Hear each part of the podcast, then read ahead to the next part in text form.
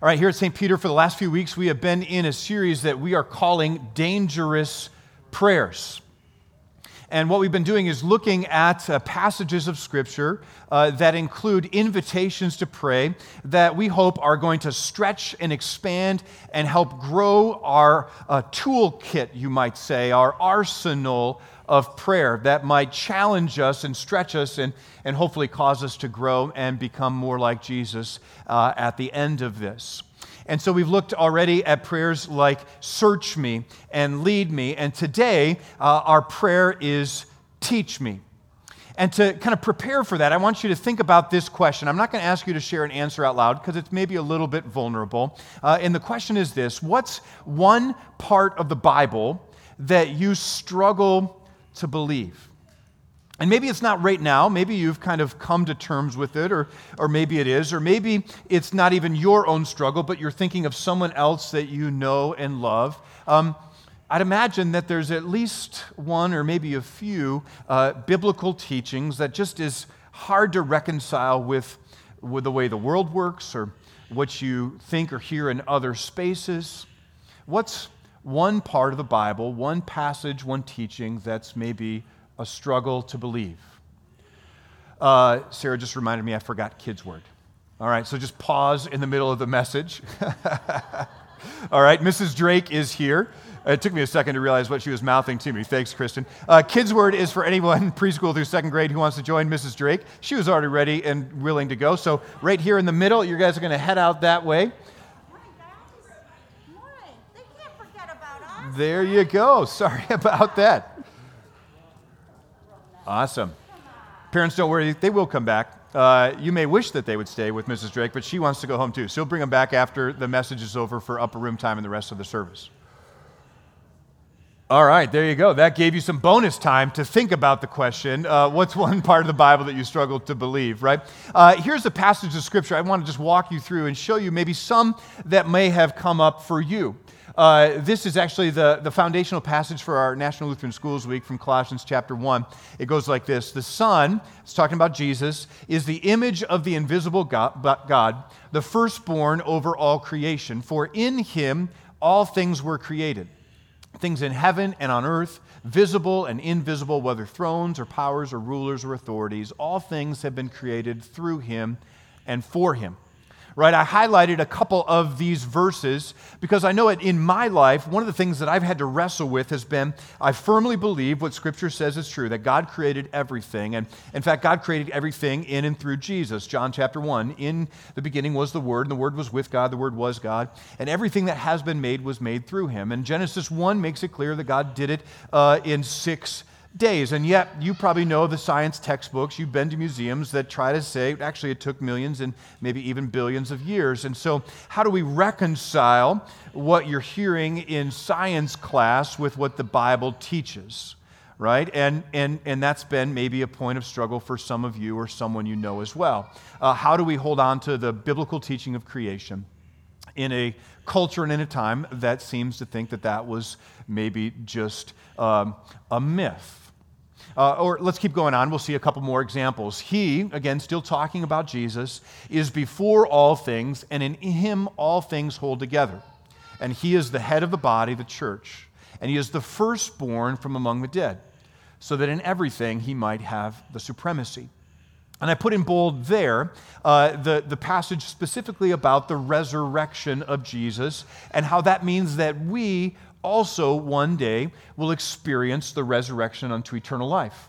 Right? A core biblical teaching is that our bodies are imperfect now. They're subject to sin. We get sick, we get broken, we eventually die, and then we'll decay. But we believe that because Jesus was raised from the dead, our bodies too will be resurrected, perfected, our spirits return to them to experience eternal life in this world that has also been set free from sin.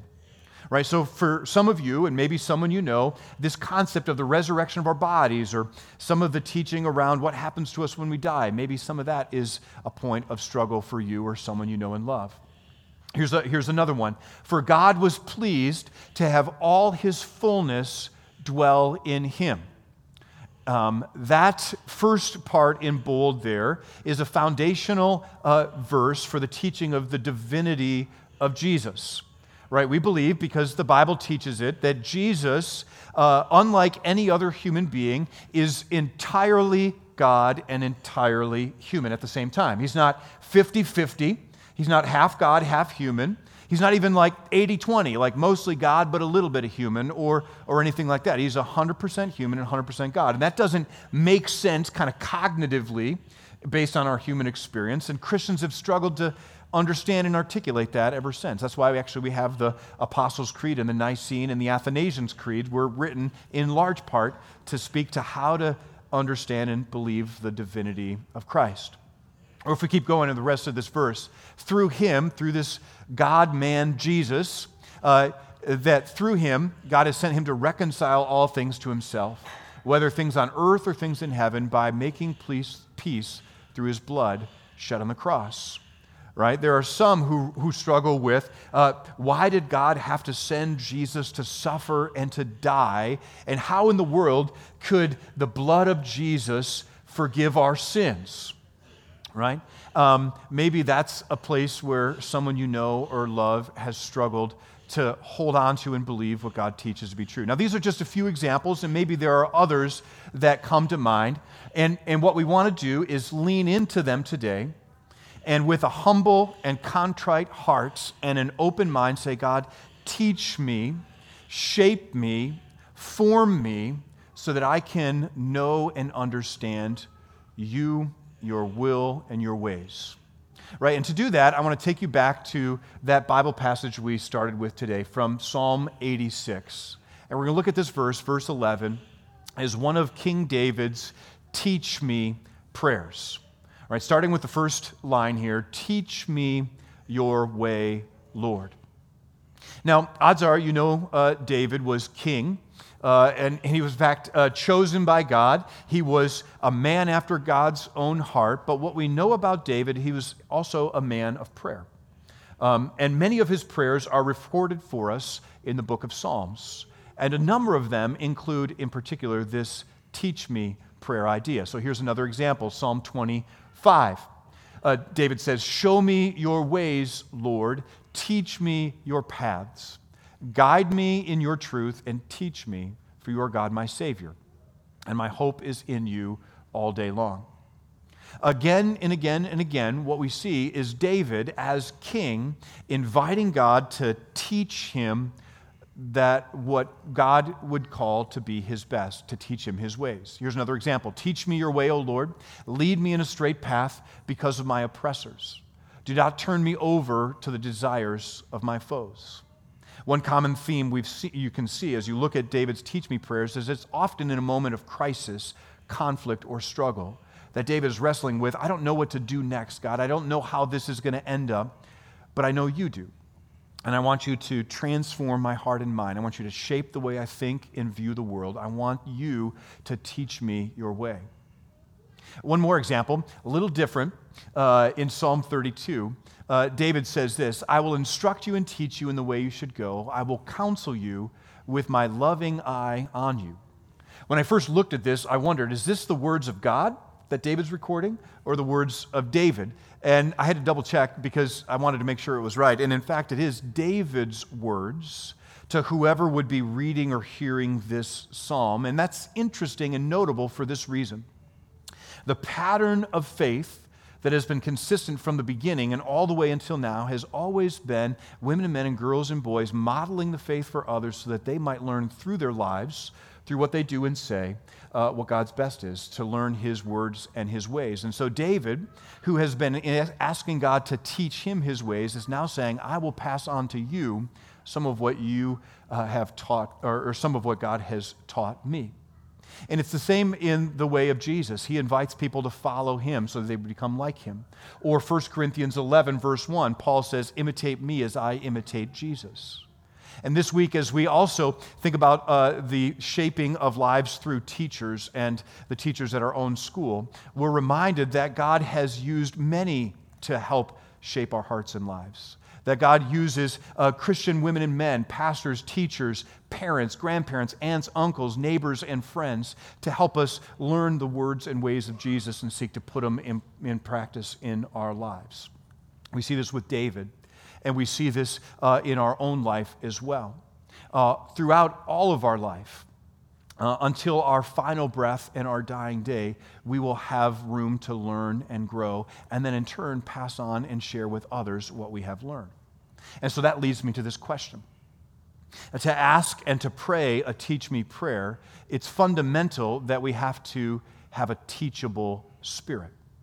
We have to be open to having God continue to challenge, transform, and change our hearts and minds. We're never going to have it perfectly figured out. We will never have our life entirely together. There will always be room to learn and grow. And if we do not have a teachable spirit, uh, we will not allow Jesus, we will not allow God's word to have its full way within us.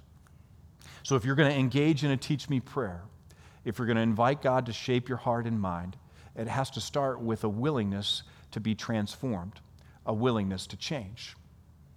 Now, Jesus says this, John chapter 14, verse 6. You probably know this verse well. I am the way and the truth and the life. No one comes to the Father except through me.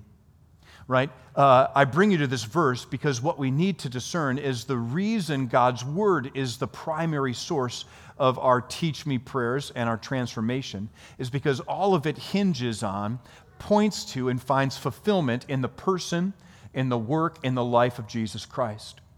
Jesus says, Why is my word true? Why can you trust Scripture? It's because it is revealing the words and the ways of Jesus, even going back to the very beginning. Think about this. One of the last things Jesus told his disciples before he ascended into heaven was these words recorded in Luke 24. He says, This is what I told you while I was with you. Everything must be fulfilled that is written about me in the law of Moses, the prophets, and the Psalms. Right? What he's saying is the Old Testament scriptures, what we call them today, was divided into three parts the, the law, the prophets, and the writings, or sometimes referred to as the Psalms, as the primary book within them. Right? He says, everything about me, everything written in them, was written in one way, shape, or form about me, to point to me, to prepare God's people to hear and receive what I have come to say and do. And so Jesus claims the authority of all Scripture and since it's found its fulfillment in Him right? So, why would we seek to have our lives transformed, become more like Jesus? Why would we base our hope and our life and our understanding of the world on Scripture? It's because that's what Jesus said we should do and invites us to do as he has modeled for us as well. Um, now, you heard me say maybe a couple weeks ago, uh, our hearts cannot be trusted. Right? We'll come back to that here in just a moment before we close. But another thing is true, and that's this our heads sometimes get in the way as well right? Our heads cannot be trusted either. I remember when I learned this for the first time uh, in my own life. I was a child growing up, and, and, and we would love to gather together with our family and friends, right? Uh, and, and with our cousins, especially around Christmas and holiday time. And as a kid, I remember whenever we'd go to see my extended family, my, my first uh, focus was on uh, the cousins, right? That's natural, all the kids I'd want to play with. But, but over time, I learned to understand the life story of some of my aunts and uncles too. And what I learned along the way is, is on my dad's side of the family, a strongly Catholic side of the family, uh, two or three, I think it was, of his older brothers at one point in time had gone to seminary. Right? And that was something that my grandparents were really excited about. They, they went to seminary, and maybe after that they would become priests. But at least, uh, well, all three of them I know eventually left the school, and at least two of them eventually left the faith as well. Right? And one of the reasons why is they were brilliant right? One went on to become a nuclear physicist uh, and has a patent because he discovered that microscopic diamonds are formed uh, when you have atomic explosions. Right? Interesting. I don't know what you do with them, but uh, it's interesting. Uh, one of them went on to be a university professor, provost, and president, eventually retiring from Arcadia University outside of Philadelphia. Right? Brilliant men. I love them dearly, but sometimes they got too smart for their own good, and, and they couldn't hold on to the simple truths of Scripture because it didn't add up with what they were learning and discovering as they were going to school, right? Maybe for you, Some of the struggle is you have learned so many things and you understand so much that it's hard to reconcile that with the simple childlike faith that God calls us to. Maybe for some of you, your heads get in the way, right? You're too smart sometimes for your own good. Now, teach me prayers lead to this destination. This is the end, the goal that we want to get to. David says, Teach me your way, Lord, that I may rely on your faithfulness. Right? When we follow through with teach me prayers, what we learn is that God is present always in all circumstances, uh, both good and bad. And we can rejoice in the good. That's why we have God sightings as part of our worship, but we can also learn from the struggle. Right? Remember Psalm 23 even though I walk through the valley of the shadow of death or the darkest valley, you will be with me, and you will lead me through it to life that is everlasting. Right? Sometimes it's through the challenges in particular that the presence and the providence and the power of God is revealed. Uh, teach me your way, Lord, that I may rely on your faithfulness. Right? Here's a question um, Can you answer this? Can you think of a time when God has proven faithful to you lately? Maybe it's through breakthrough in a relationship. Maybe it's provision for you and your family and those you love. Maybe it's an answered prayer for health and healing. Can you think of a time where God has proven faithful to you lately? And if that's a struggle, maybe the invitation to a teach me prayer is exactly what you need. God, help me be aware of your presence and your provision, your power and your protection. Help me learn to trust you and see where you are faithful and true, even when the circumstances of my life may not dictate that that's the case. Uh, where has God proven himself faithful to you? And finally, to kind of land our message today, uh, this last part of the verse give me an undivided heart that I may fear your name. Couple weeks ago, uh, we pointed this out. It's a common theme. Our hearts cannot be trusted. Um, this has been true for us uh, not just in our own present circumstances, but throughout all of human history. And let me give you one example to kind of close today. I'm reading in my morning Bible reading time right now through the book of Numbers. And some of you know that my practice is just to keep reading through the Bible, right? Just slowly. I've got the rest of my life and forever to figure it out, so I'm not in any hurry, right? And so I'm in Numbers right now, and it's that part of the book of Numbers where Moses and Israel are about to enter into the promised land. And, and before they go into the promised land, they send 12 spies to go scout it out right? Uh, and maybe you remember the song uh, ten, uh, 12 men went to spy on Canaan, 10 were bad, and 2 were good. Remember that one? Um, uh, and so it's, it's that part of the story. And, and what happens is the 12 spies come back, and two of them, Caleb and Joshua, are all excited. And they're like, man, this is amazing. God's going to bless us. But 10 are super reluctant. They're held back by fear. Their hearts are divided. And as a result, all of Israel loses confidence in God's provision and says, We don't want to go. We'd rather go back to Egypt. Okay? It's in the midst of that that God gives uh, some interesting instructions to Israel. Right after their failure to trust Him, God says, All right, you're going to spend 40 more years in the wilderness, but while you do, here's a few things I want you to do. And one of them is this. Um, if you can see in this picture, uh, maybe you've seen some uh, people from the Jewish community wearing uh, these kind of garments, including, especially, I want to draw your attention to the little tassels, right? They're referred to as tzitzit. Uh, and in Numbers, uh, this is the first time it's mentioned in Scripture where God says, I want you to wear uh, these tassels on the corners of your garments. One, two, three, four corners of the garment that you would wear over you. And each of them was supposed to have a blue thread through them. Now, blue was significant uh, because it was one of the colors in the tabernacle, and tassels in that time and place were seen as an embellishment on something you would wear, especially if you were royal, wealthy, or of a priestly uh, community. And so part of this seems to suggest that God wanted his people to know that even though they were wandering in the wilderness, they were a, a, a royal priesthood, a holy nation. Okay? But there's another function for these uh, strange adornments as well, and it's noted for us in Numbers 15, verse 39. And, and it shall be a tassel for you to look at and remember all the commandments of the Lord, to do them and not to follow after your own heart and your own eyes. You see, all the way back at the beginning, uh, for, for part of the original human condition of sin, uh, our hearts have been a weak point, just like our heads, as I mentioned a moment before. And God gave these to the Jewish community as a way for them to have a tangible physical reminder of the presence of God, of His desire for them, of His commandments, that is, the ways to have connection with Him and God's best in their lives, because they need constant reminders. And here's the thing so do we. Right? We need as much help as we can get to remember God's best, to commit ourselves to it, to submit ourselves to His Word, and allow it to shape and transform our lives.